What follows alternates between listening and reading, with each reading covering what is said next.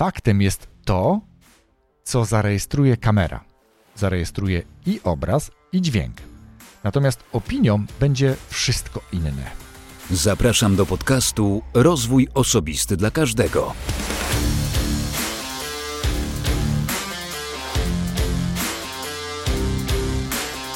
Cześć, ja nazywam się Wojtek Struzik, a Ty słuchać będziesz 227 odcinka podcastu Rozwój Osobisty dla Każdego, który nagrywam dla wszystkich zainteresowanych świadomym i efektywnym rozwojem osobistym.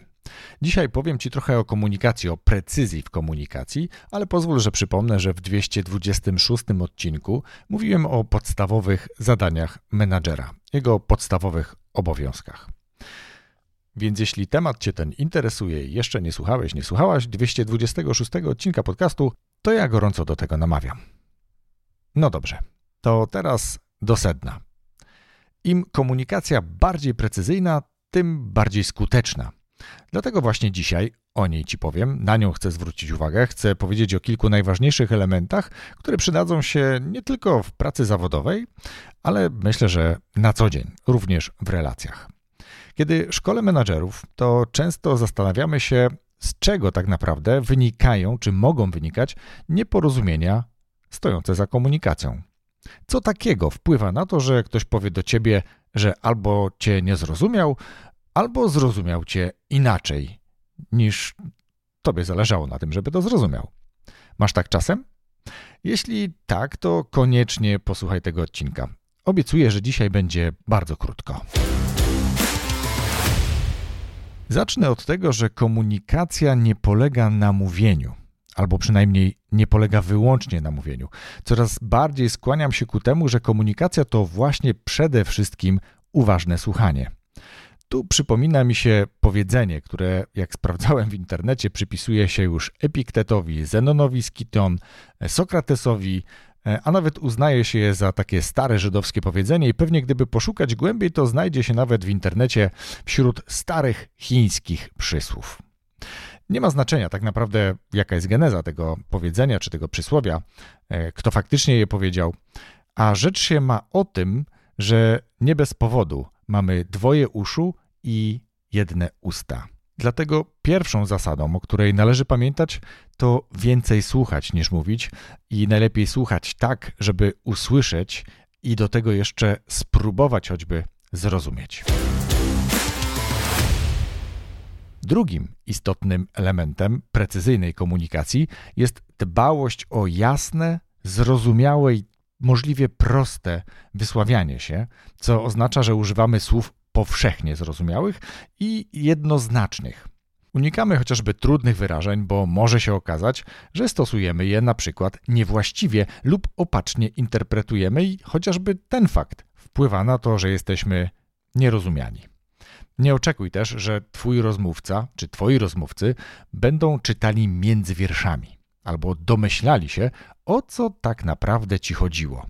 Ja pracowałem kiedyś z, z kolegą, który Opowiadał o takiej sytuacji, że jak był dyrektorem na pewnym obiekcie, to jego menadżerowie, jak tylko zatrzymał się przy regale, już wiedzieli o co mu chodzi. Zakładam, że weszli na poziom czytania sobie w myślach, natomiast nie rekomenduję takiego sposobu komunikowania się. Kiedy chcesz, aby konkretne zadanie zostało wykonane przez konkretną osobę, to unikaj raczej mówienia ktoś to musi zrobić albo jakoś się to zrobi. Zróbcie coś z tym. Raczej powinieneś powiedzieć: Proszę, abyś, mówisz wtedy do konkretnej osoby, możesz też położyć większy nacisk i wskazać, kto konkretnie ma to zrobić, że to ma być ta konkretnie osoba, i wtedy powiesz: Zależy mi, abyś to właśnie ty przygotował, zrobił, i tak dalej, i tak dalej.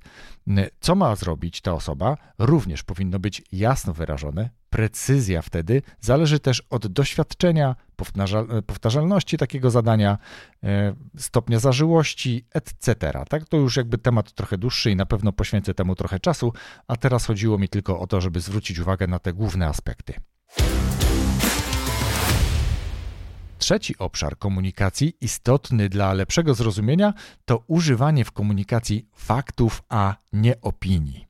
Tutaj często pojawiają się dyskusje, co jest faktem, co jest opinią. Różnie to też rozumiemy. Dlatego podam Ci przykład, który zastosowaliśmy na ostatnim szkoleniu, które miałem okazję współprowadzić, e, żeby możliwie najprościej wytłumaczyć, co jest faktem, a co opinią. Użyliśmy takiego oto porównania. Faktem jest to, co zarejestruje kamera. Zarejestruje i obraz, i dźwięk. Natomiast opinią będzie wszystko inne. Zastanów się chwilę nad tym i pomyśl, co Twoja kamera zarejestrowałaby, co usłyszałaby, jaki obraz zobaczyłaby, i to jest wtedy fakt, a wszystko inne to opinie, domysły. Warto o tym pamiętać również w kontekście komunikacji. I jako czwarty obszar wskazałbym konieczność upewniania się, że dane zadanie, problem czy sytuacja, jaką widzimy, widzimy tak samo. W przypadku zadania należy poprosić o potwierdzenie, czy osoba, o którą prosimy, czy którą prosimy o zrobienie czegoś, zrozumiała to, czego od niej oczekujemy, w taki sposób, jaki chcielibyśmy, żeby zrozumiała. Podobnie ty, kiedy usłyszysz polecenie od swojego przełożonego lub kolegi, możesz również poprosić o to, żeby upewnić się, czy dobrze zrozumiałeś. Możesz wtedy powiedzieć coś takiego.